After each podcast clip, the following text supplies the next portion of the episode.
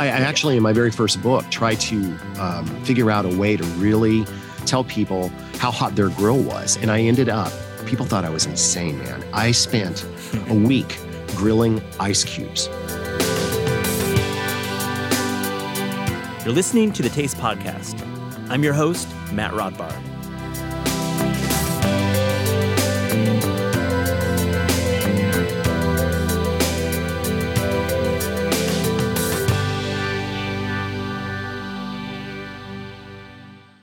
Today on the show, I have the pleasure of getting to know the living legend Alton Brown. Brown is behind popular and pioneering food TV shows like Good Eats and Iron Chef America, which has returned for a new season on Netflix. We talk about how Alton has evolved over the years as a writer and food educator, and what has inspired his unique, kinetic, fiery, controversial, play by play announcer style on the program. We also talk about the simplicity of recipes, how sometimes they aren't as simple as you'd think. Two ingredients, three ingredients, yeah, sure, simple at face value, but sometimes not that difficult. We talk about cacio pepe, we talk about salad dressing, we talk about the hamburger. Man, I loved catching up with Alton Brown. I've, I've admired his work for two decades, and I hope you enjoy this conversation.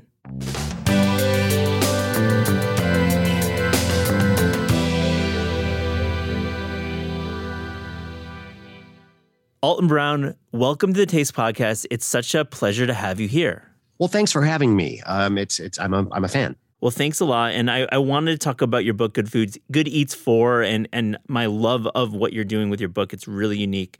But I first want to talk about Iron Chef. Take us back to the time you saw the show on TV in Japan. You had, it was not in dub or subtitle. You just saw it there. You were there. I'd like to get this story because it's so great. Well, actually, the, fir- the first time that I saw Iron Chef I wasn't in Japan. I was in uh, San Francisco. Um, and I guess this is probably, oh my gosh, uh, what year would this have been? Probably 99, 2000.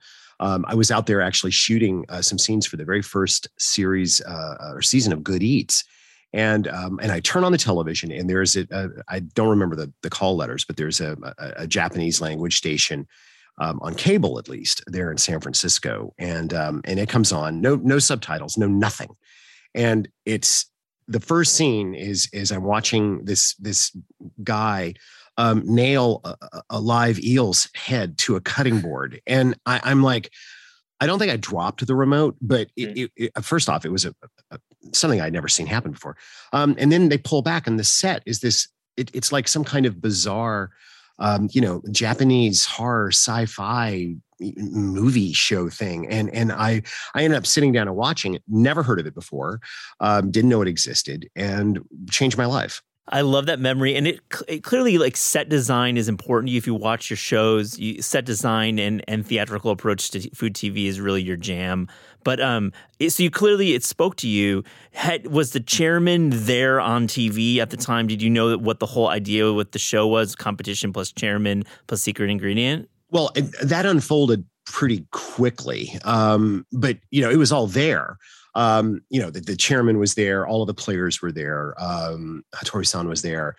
I did not realize about the secret ingredient or about the alternating because I because I picked it up in the, in the in the middle of the show. So um, luckily they played another one back to back, and and I just stayed glued to it. By the end of the second hour, I felt totally schooled uh, and knew what was going on. But I felt like I had discovered something that nobody else knew, you know, um, because no one had ever spoken to me about it. I love that. And so uh, let's fast forward to today's uh, Iron Chef America, and and just take us to the set right now. What's filming like? And I understand you are actually eating some of the food as opposed to just doing play by play right now. There's a little bit of a tweak there. I've been moved to the uh, judges table along with my co-host. Um, Kristen. And um, the reason for that is that um, the producers feel that the judging, which is far more um, conversational now than it used to be, and I think it's really a bigger part of the show, needs to be guided by by people who actually saw the battle. And so it was decided that putting the actual food into my mouth um, would help to close uh, the circle of life, as it were, uh, from a storytelling standpoint. Um, I resisted, by the way, because it's it's hard to sit there and eat all that food. I'm not I'm not going to lie. At the end of the day, it's it's a challenge. It's a physical challenge um, that that I don't know that I'm really up to, um, and I would love to have that maybe taken away from me. But um, it it has lent itself to um, a, a, bit more conversation. Um, so I, I, can see why why it was why it was necessary. We've talked to folks like Gail Simmons and Anthony Bourdain and folks who've been in that in that seat, and it does feel like it's a it's a bit of a tour de force to have to you know choke down all like 20 rounds of food or or 20 dishes or whatever the show may be the concept may be and i understand what you're saying i have to ask you about the play-by-play style that you've really crystallized and made the show such a hit and so unique um, in its own right. How did you um, create that style play by play? Are you a sports fan? And were there any play by play announcers you followed? You know, I, am not a huge um, sports fan, uh, but I but I did realize immediately. Uh, well, no, I didn't. When we first did Battle of the Masters, which was kind of our our tryout, um, our our audition um, series of I, I, forget it was like five episodes that we did. Um, I didn't really prepare anything other than I studied up on all the ingredients. No way, you didn't but, have any notes. Wow. Well, wow. I, I had I had notes on the on the food. I had ingredient notes, you know, but I thought, look, I'm just going to wing this and I'll fix it in post. You know, I know I can fix this in post because I'm pretty good in the booth. I can I can handle this. I can make it sound live. And that's when I realized, holy crap, this is nothing but a sporting event. And and so I I, I started watching more sports.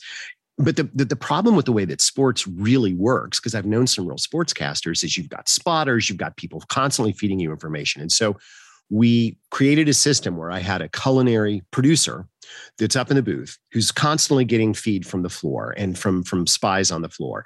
And this person would then feed me information constantly during the uh, during the battles. And and so we we stole the model of of how sports ca- a lot of sports casting is done. But i didn't follow anybody's particular style. I just knew that if i wasn't speaking the room got really quiet and the action slowed down. So i became a metronome so it's to be clear, they're piping your your commentary into the into the studio, and and no, the contestants are hearing no, you. Okay, I'm no. just loud. Okay, no, it's not being piped. I'm just yeah. I mean, uh, it's I'm using my theater degree. Oh, totally. I mean, absolutely. And, and, you know, it's probably similar to like when uh, LeBron James is is going up for that, going up the court and going to hit that winning three. He's hearing Mike Breen like make that announcement right before. I'm sure it's similar. They hear it in the back of their heads. Have you ever had a chef come to you and say, you know, Alton, you really you really put me over the top with your commentary? No, but I've had them come up and tell me that they really that I really pissed them off with my commentary. there have been a there have been a few chefs um, competitors who uh, have never forgiven me for being potentially critical or poking a little fun at or well which i don't i don't remember ever making fun of anybody but apparently um, i've i've seen things and commented on things i've seen that uh, did not um, sit well. You're not a snarky dude. I'll say that out of snark in food media you're you're at the lower end of the scale. So it might just be I mean, it's probably honest, fair criticism that happened, right? Well, it, not not even criticism, but observation. And and right, people right. don't what the people don't like is you know if if I if we're seeing something happen at five minutes left, I think it's my job to say whether or not uh, you know such and such chef such and such is really going to have a tough time pulling this off or doesn't have a lot of time left and that's just the way i'm seeing it um, that doesn't it's not a judgment and it's and it's not snark it's just wow, you know, it's it's that's the way I see it. And I think that sometimes chefs don't appreciate that. They they rather be told, "Come on, buddy, you can do it." And oh yeah, I'm not really there for that. Well, you know, in the kitchen. no, cheer, okay. you know, cheer, you know, cheer squad. Um, uh, I, am not a I'm not a cheer squad. Fair. So I want to know: is the Netflix show uh, much different than the the show that we've been accustomed to? Are there any other? I know Kristen Kish is there, and you're both, you know, the judges as well as you're commentating. But anything else big? Difference? Well, we don't. By the way, just to clarify, we are at the judges' table. We are in conversation with the judges. We do not score points. We oh, we have nothing you. to do with the actual scoring. No, no, no, no, no. Good for we, you. We we eat the food. We engage in conversation. We go away. They do their job. We sounds we like a great gig. No judging. Um, Great. I've never wanted to judge these things, and and it was uh, yeah. uh, one of the kind of one of the conditions. In answer to your question, um, one of the reasons that I ended up uh, following this show to Netflix is um, the the main showrunner, um, Eytan Keller, was the uh, director and and kind of the showrunner for a lot of the years that that I worked on the uh, on the show on on Food Network, and he was very good at, at mining the, the, the the real core DNA of what the show had to remain, which is that it is about food. Iron Chef has always been a very specific kind of show, and and he understood Um, and, and Netflix also very much understood and understands what what has to remain pure and clean about the show. So yes, you will recognize it. There are new functions and new storytelling mm. functions because we can drop the shows in one big packet, right? Uh, we can have story arcs. Okay. Right. When you're in episodic television, you make an hour show. It's really 40 minute, 41 minutes of content with commercials, and it's over at the end of the day. Um, and if you try to link it to other shows, you've got to wait a week. Um, the, the the search for an iron legend is its own specific story arc over these these eight episodes, um, and it's um, because of that.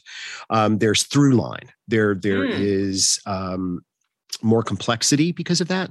So every show is its own battle, but they all link together in a in a way that's pretty exciting. I like that. Is there actual shooting outside of the stadium? Is there going to be like a uh, any kind of like those American Idol style like soft focus like like training scenes, or is it all no, in Kitchen no, no, Stadium? No, no, no, no, no, okay. no, no, no, no, no, no, no. It's Good Kitchen answer. Stadium. This is about this is about Kitchen Stadium, and Kitchen yeah. Stadium is bigger, badder, better. Love it. Uh, it's it's it's huge. It has a lot of uh, computer generated parts, believe it or not.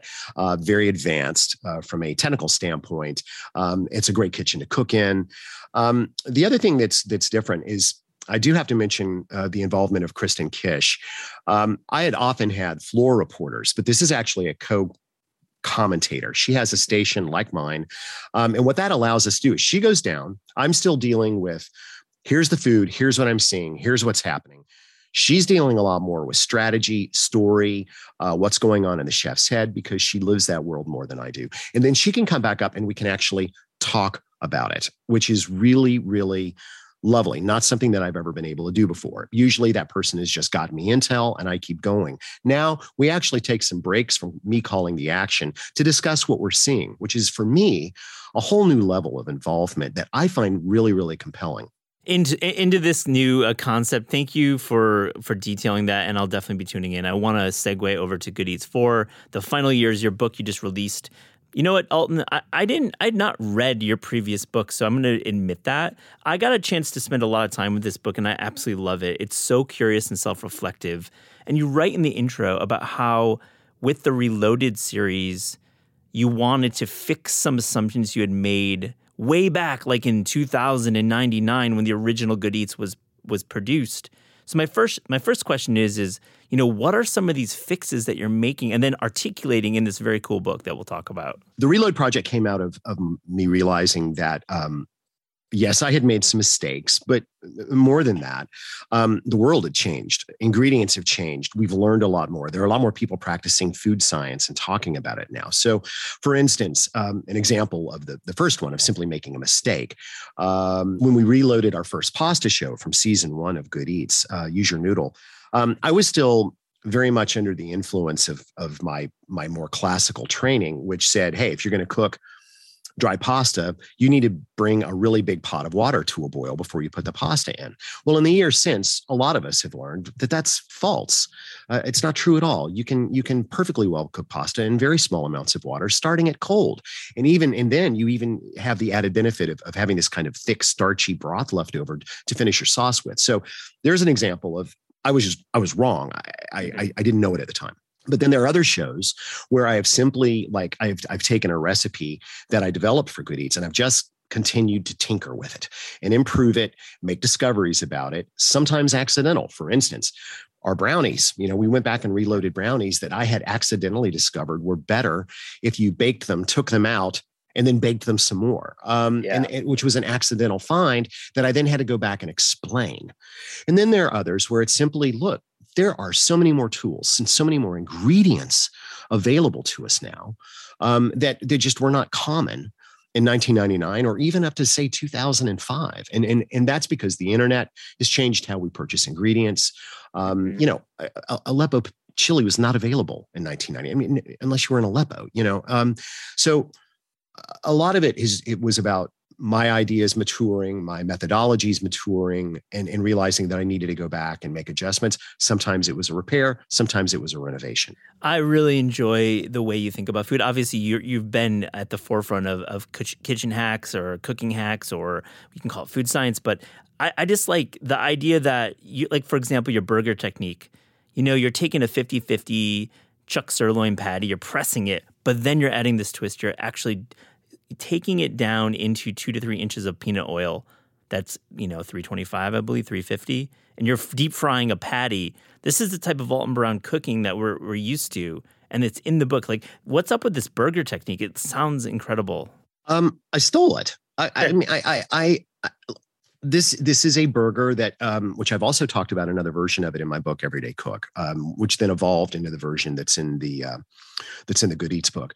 Um, I watched a, a cook in uh, Memphis do this. They basically smash a burger, put it on a on a metal spatula, lower it into the fat, um, pick it up after it gets crispy, um, put a piece of cheese on it, dip it back in there, put it on a bun, and call it a day. And it's like, and I'm watching and I'm like, well, of course you would do this. Of course, you would do this because what do we want in the end? What I want in the end out of this particular kind of burger is I want all the crispy, crunchy outer bits, which I used to get when I was a kid at a at a little joint in the back of a drugstore in the town where I lived, where they they did smash burgers, where you know the burger just got smashed super flat, uh, flat on the grill, which has always been my. I've never been a fan of big, thick steak like burgers. That's yeah. just not what a burger ought to be to me, my personal taste.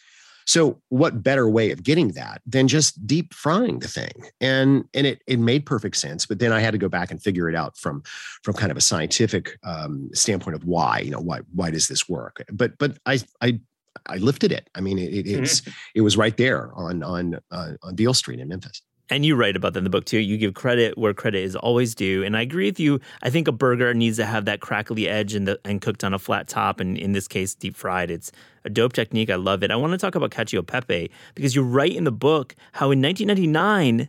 Cacio pepe, which is everywhere on Taste, we've written about how cacio pepe is being used as a verb in cooking, it wasn't really on menus in 1999. You've since addressed this and also maybe adjusted your recipe in this new book, Good Eats 4. Well, the this recipe was actually brand new um, for, for, for us in, in in one of the reloads. It was like a, a, a new way of showing what to do with the pasta because in our first pasta show we didn't make a sauce, we didn't really make a dish. Uh, we just cooked pasta and then talked about things you could add to it. So um, for me, the, the real miracle of, of cacio pepe and the thing that you have to have in order to make it properly is you've got to have that leftover starchy water from the cooking of the pasta, which is best um, harvested from the slow pasta method um, because it's only by binding the sauce together onto the noodles that that the dish really works. Um, but you're, you're right. I mean, this this is a dish that no one in America was talking about in 1999. Before I did the show, I went back and I looked at a wide range of newspaper um, articles from that year and and and magazines. It was not on anybody's radar. Common as it is, you know, in in in Rome, it's yeah. certainly certainly not um, in, or at least it wasn't um, at the time in, in American cookery. So um, I thought that it was the perfect um, dish to go after since everybody knows it and seems to love it, but very few people realize how simple it is. And the other reason that it was perfect for good eats is that cacio pepe is 100% driven by technique. Very difficult to make. I think it's difficult. People say it's simple because it's three ingredients, four ingredients, no, whatever. It is not simple. It, it, no. it is it is not simple. Or rather, let me put it this way: it is simple, but it ain't easy. so true about the omelet, so true about making a hamburger, which is essentially two ingredients. Yeah, like these dishes are are are sometimes really, really, really difficult to execute. The the fewer ingredients yeah. that are in delicious dishes, you know there's going to be a problem, and that problem is going to be your technique. Almost, yeah. And you know, people say, well, it's just a salad. Oh, wait, wait, wait. No, the proper dressing of a salad and a simple um, olive oil and lemon dressing. No, that is not no. It is simple, but it is in no way easy, and it requires a good deal of practice. I I still I still screw up my cacio pepe if I'm not paying really close yeah. attention to how much I work that cheese paste. I'll still screw it up. I I, yeah. I completely blew one about uh, a month ago. And and you know the salad thing. You know, so this is like the note that everyone has when they sit down to the, like a, a friend's at a friend's house and eat a salad. And like, whoa, this thing is so off. Like so much oil. I think we use so much oil and, and vinaigrette. Like I'm like 80% acid for me in my salad dressing personally. Um, I, I don't I don't think you're wrong. I, I do think that it depends on the greens.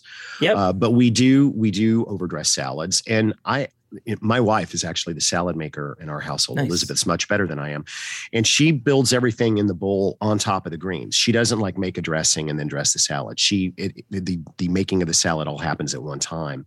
And she nails it every time. I don't know how she does it. I mean, I've been doing this professionally for a while and I Do still don't have it. As an aside, I have to say your wife's Instagram is so awesome. Like she's dope, man. She's like she's a set designer and a restaurant designer, and she her Instagram is basically all these old theaters, and I, I just love it so much. So I'm going to link to that in the show notes. Yeah, when we when we were on live tour, uh, touring Beyond the Eats, um, her thing every day would be to go in and photograph the theaters that we were playing, and um, and she's really good at it. I love it. Yeah, she's cool, and we'll talk about your your theatrical presentation of you as a as a as a cook and thinker. I I, love that that you have a theater degree, but I want to continue talking about technique because you admit in in uh, in the book that you have an Achilles heel, and it's grilled fish, and we're definitely entering grilling season, and grilled fish is certainly something we all want to master and we all want to kind of do. We, we think, okay, I want to eat lighter, I want to eat healthier, I don't want a burger or hot dogs. But tell me about your your your your sense with grilled fish and are you pro fillet or do you actually do whole fish grilled? I'm more of a fan of whole fish because I think they're they're easier to manage. Of course, the, you know you're not going to drop a whole swordfish, you know, on, on, on the grill. But you know, if it's something like a snapper or a branzino, if, if or even a small mackerel, I will almost always opt for that because I I I'm not going to be worrying about tearing it up. Um, it's it's I can be more, shall we say, rustic um, in my approach. Um, and I and I think that they hold better for service, and you can sauce them afterwards. You can do a lot of things with them, and and, and I think it's the kind of the purest way. In fact, we've got a little uh, lake cabin that uh, we're, we often we all we do is grill because we don't have an oven, and we'll we'll we'll take a whole fish and just cook it directly on the coals. We don't Oh, we don't even use a grill grate. So to me, it's like it's one of the best ways of really capturing the flavor and the essence of what a fire can do to fish. Um, and and I think that's that's kind of brilliant. But you know, every now and then you want a piece of salmon or you want a piece of a fish that's probably going to be too large, or you know, I'm, I'm not going to, like I said, cook a, a yellowfin tuna um, on on the grill. Um, so I, I've I've I've managed to to to pull this off for myself both ways. Um, and and to me, it's it's real. Again, it's it's one of those technique things. It's it's like I'm going to keep this as simple as possible. I want this fish to taste like what this fish is. What do I need to do? What does it need from me? And usually, what it needs is a little salt and a little oil, and not damn much else, um, Yeah. and some acid at the end. Um, I don't marinate anything anymore uh, before I cook it. Well, sometimes skirt steak, but that's only if I'm cooking it directly on the coals. But I, I just, you know, I, I get the best fish that I can. And we've gotten to where one of the things that's been good about COVID actually is that we ended up finding a lot of places to get things shipped in from. And so we we started buying um, shares out of a, a a fisherman's organization called Sitka Shares in um, Alaska that just sends us really, really super high quality frozen fish. And it's like, it stuff's immaculate, you know? Yeah. um, and we keep it in the freezer and we break it out and i do as little to it as possible. But the, the real to me the, the real there's not a secret you know? Um, they'll tell you oh your girl's got to be super clean. That's bs it doesn't. I mean it, does it help? Go to any restaurant, it's not clean. no way. what happens though is that we we fidget with things too soon. Um, and you know when you put when you flip a piece of fish over flesh side down on the grill if it doesn't have time for the the protein to really set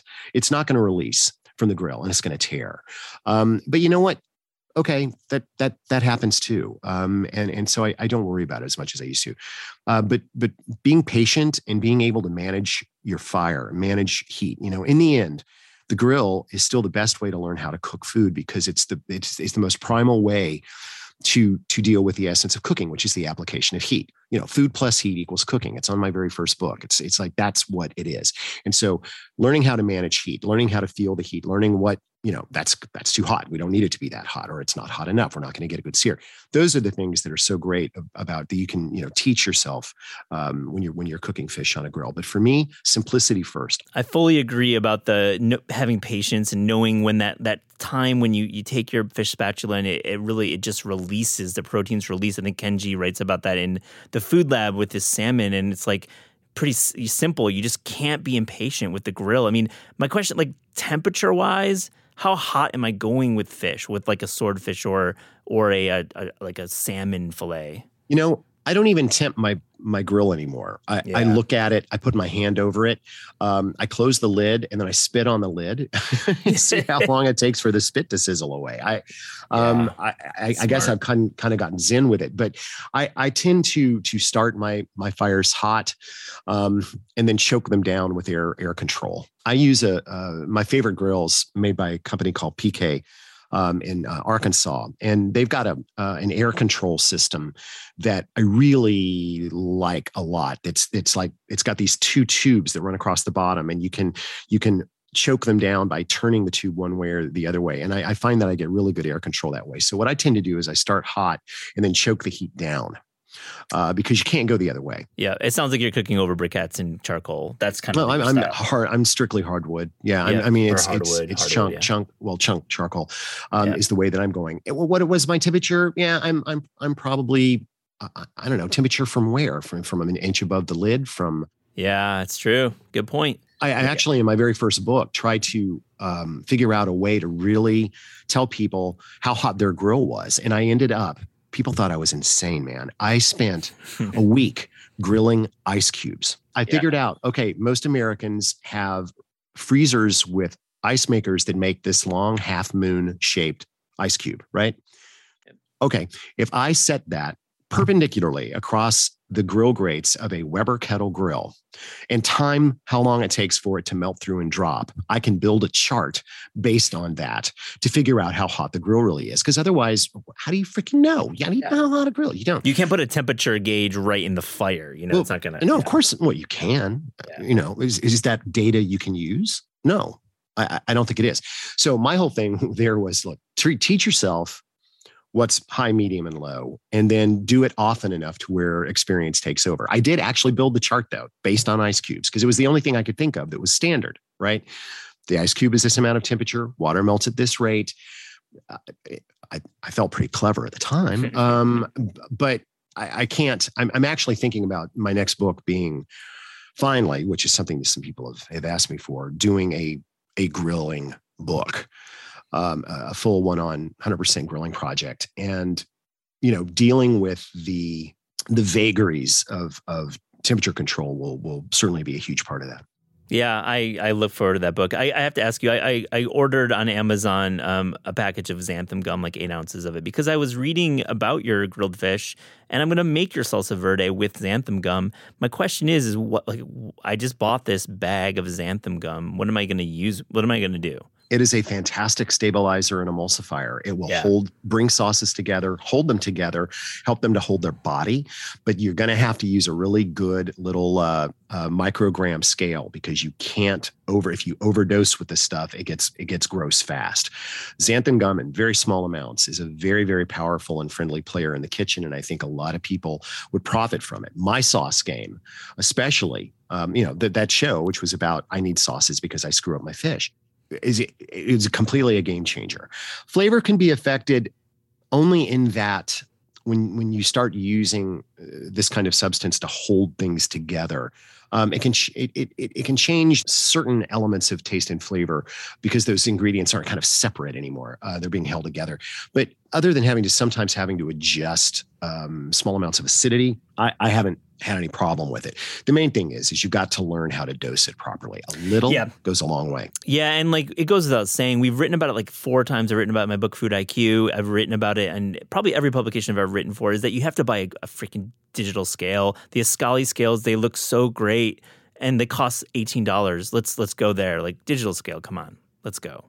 Um, I, I, I, believe in multiple yeah, digital yeah. scales. I've gone over in my kitchen uh, to using uh, some of the higher end um, Japanese barista scales. Yeah. Um, which those I find, Hario ones, those yes, Hario. Um, yeah, you yeah. know, they're rechargeable. You can charge them from a USB. Uh, they're relatively attractive and they do a great job. It's one of the best things that the coffee industry has done. I think is is made quality uh, microgram scales um, available. We'll buy one and and or and gift one and, and buy two. So I want to ask you about your live show. They're really cool. Like man, like you go on tour, but you're not just doing like in conversation you're not just doing a demo. What what what is an Alton Brown live show like? it's a culinary variety show. That's what we call it. Um, I've done three of them now, um, and I, I was very inspired by the variety comedy and musical shows of '70s television.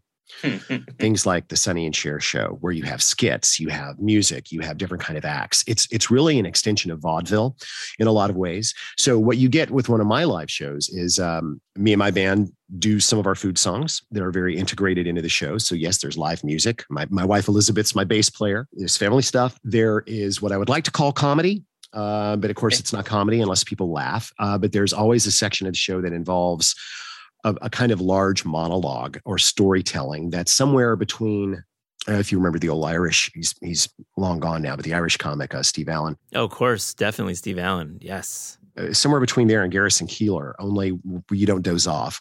Um, well, I don't doze off while I'm doing it, at least. Um, and then there are um, always very large, very strange food demonstrations um, that it usually involve us building some really, really big, ridiculously out of whack device uh, just to cook food.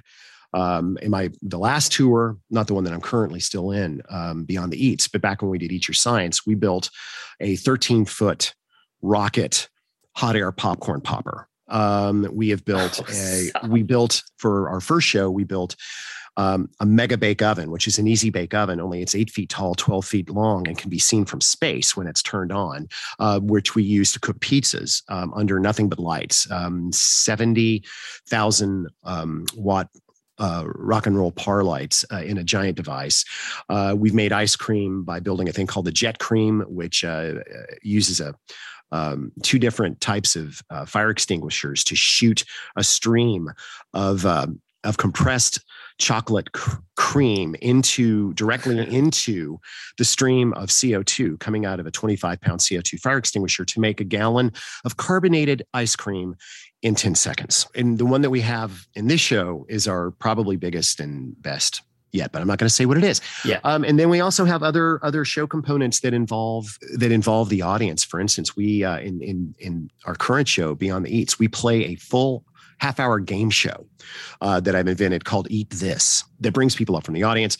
Uh, to play this this game show that is part Q and A, uh, part demo, part it's it's really kind of wacky, um, and so there's it's a little little something for everybody. I'm gonna guess you are a fan of Double Dare. I'm gonna guess you're a fan of Pee Wee's Playhouse. I'm gonna guess you're a fan of Memphis design movement. I feel like all of this is encapsulated in what you just said. I don't know. I'm just taking a total leap here. Well, I, would be interested to figure out how the Memphis movement uh, comes comes into that. Um, Maybe yes your on, aesthetic. you're, you're, for yes on the first two. Um, I, am not. I'm not a huge Memphis fan. I guess I was at the time, but it's a little, little too uh, that whole postmodern thing design wise doesn't work for me. But yeah, the Italians, man, you, you sometimes love them, you sometimes hate them when it comes to design. Well, you got to yeah. know when to walk away uh, when it comes to Italian design. You got to walk, and they know they know themselves what what's lasted and what hasn't. You know, yeah. that Armani blazer from '84 still rocks, but that lamp from 84 might not so much. Yeah. Um, you know, that Tizio looks kind of dated now, but um, I, I, would say that uh, Pee Wee's Playhouse was a huge inspiration to Good Eats in general. Um, I, I very, I lifted, I owe, I owe, I owe a lot. Um, I owe a lot mm-hmm. to, to Pee Wee Herman. Have you met Paul Reubens at all? Have you had any interaction? I think that would be. we we cool have we have we have brushed up against each other on Twitter. Aww. I tend to stay away. I tend to stay away from my heroes. Yep. It's a good theory. It's a good concept. Yeah. They they just, you know, I do I need to know these people? No. I mean, I, I have made new I've made new friends um, that are bigger celebrities than me by a long shot um, through um, social media. Um, but meeting your heroes is is always it's not that they let you down but it's like what am i going to bring to his his life you know it's that whole i'm i'm going to be look how important i am now i'm going to be a friend of pee wee herman i can't i'm not going to make his life yeah. better maybe it's more of a private interaction just show, showing that you are we we've we've we, we've we've acknowledged each other which is yeah. plenty for me so, uh, what's your future with TV? I mean, Good Eats uh, or this show or something totally from whole cloth? Like, what outside of, of course, we talked about Iron Chef, but your own show, like what's the future here, Alton? I was on Food Network for a long time. You know, I I grew and uh, they were they were wonderful to me. They let me do my thing. They stayed out of my way. They never exercised creative uh, control over me, which I really appreciated a great deal. Um, but when I had the opportunity to go in order to to stay with Iron Chef, I I it would have broken my heart to have somebody else doing that job. I, I just I, I couldn't do it, and so I I took my leave of Food Network, and and it was really probably a good thing because I need I need to move on from from Good Eats. In order for Good Eats to evolve, um, which it can, um, I, I really need to evolve it into where longer story arcs are possible, um, and that's the that is the big seductive element for me in streaming is that you don't have to wrap up every story in 20 minutes. And quite frankly, I really like not having one quarter of my frame being covered up with ads for the next show coming on, which is standard practice in cable now. And in, in as a filmmaker, which I am first and foremost, I spend a lot of time composing those frames. My DP works hard, lighting yeah. every shot. I don't want 25% of my my my shot being covered up with ads for ultimate cupcake challenge. I, I just I, I, I don't need it. I don't need it. Um, so being able to now look at the the landscape, the media landscape, which is ever changing, of course, um, in a new way, I'm I'm trying to take a few beats to say, okay, do I simply well, simply is not the right word. Do I evolve mm-hmm. Good Eats to its next iteration, or do I cut clean and do something completely new? I don't have the answer yet. Yeah, I think you cut clean. I'm not. I mean, who am I? I'm, I'm just a guy, but like dude, you've got I all of these concepts, and I just love this stage show. It sounds like that could translate so well to television. The, well, interestingly enough, the in this we're actually looking at taking the the the, the game show that we play, hmm. um, and and making it into a, a real show, uh, which we could. But I I know personally that sometimes um, momentum itself is a disease. Um, and it blurs your vision and you can't see straight. So I'm trying. I, I, I did we did a, a one tour leg in the fall. We did another tour leg after the beginning of the year. I did the book tour. We, uh, you know, we did uh, the first leg, 50 cities for Beyond the Eats in the fall. We did it again in the, the winter and spring. I did the book tour June 15th. Iron Chef, you know, uh, launches on on Netflix, and then I'm going to sit still for the entire month of July. I'm going to take a month, then I'm going to take the temperature, and then I'm going to look at look at myself. I'm also turning 60 in um, in July, and I'm like, well, I didn't know that was ever going to happen. I mean, what I don't I don't even know. I can't get my head around that yet. Um, but it changes one's priorities. It's kind of like, oh, uh, if there's something you want to do, you better get on yeah. that uh, because guess what? Uh, there's not as much time left on the clock as you might have thought there was. But you want to work. You're grateful for the opportunity. It sounds like I'm getting that. Um, I I'm a worker bee, and I I want to choose wisely. Um, it's great to have some opportunities. It's great to have fans uh, yeah. who can propel things. Um, you know, we had we had a very strange couple of years here, and and it's like my wife and I, Elizabeth and I, started doing this live YouTube show on Tuesday nights called Quarantine Kitchen, which ended up being a thing um, and getting a fan base. And we never saw that coming. We were just trying to not be bored uh, during lockdown, and mm-hmm. And and it's changed people's perspective of me because now they know I cuss a lot, um, and and so we're we're looking at that too uh, because now people look at me as not just me anymore. They look at me and they look at me as as part of a, a, partnership with my with my wife, which is interesting. I never thought that brand would. Happen. I mean, some of the best food content is improvisational and comes out of like these like moments of just pure necessity. I feel like like some of these TikTok cooks, some are really bad, but some are really really good, and I think some of our great food TVs and come out of these these TikTok moments. Agreed. And and you know, our our show is very much based on what the hell's in the fridge, what's in the pantry, what yeah. are we going to make? Go. And Love that. Without, I come from from a world of extreme premeditation. You know, Good Eats was researched. Every you know every show scripted down. You know, storyboarded. I mean, very meticulously crafted. And then you know now we do like a, a ninety minute show where we don't know what the hell we're going to do, and all we're using is a phone. So things have changed. Yeah. And I'm going to concentrate a little bit more now on having fun, to be honest and not worrying so much about proving what I can do or not do. I, I, for myself, I have to think that all the years of making good eats, I, I hopefully have proven myself as a crafter of programs. Um, I don't need to prove that to myself anymore. So I'm going to try to make decisions based on what I want to do, what I feel I should do, and then finding new challenges. You know, I did the stage shows because I had not done it and I wanted to challenge myself. Um, and that's that's the spice. You know, that's that's the sriracha on my uh, avocado toast. Alton, we asked all guests on the Taste podcast if there was a book project you could work on without the burden of time, meaning you had a deadline, or budget, meaning you had all the money in the world, what would that book be? I think I would probably attempt to write a really badass food sci-fi novel. Nicholson Baker style? Mm. Tolkien? Oh no, no, no dragons, no fantasy. No, I, I just think that sci-fi is a, a wonder. Food is wonderful fodder for for science fiction, for for uh, looking at at the future and uh, and looking at different kind of storytelling. So I, would- I'd like to write that book. Alton Brown, I, I want to see that book in the future, and I appreciate your time. Thank you for joining the Taste Podcast. Thanks for having me on.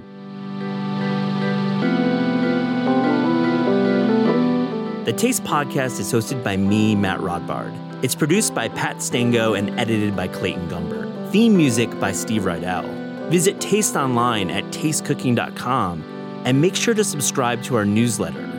Thanks for listening.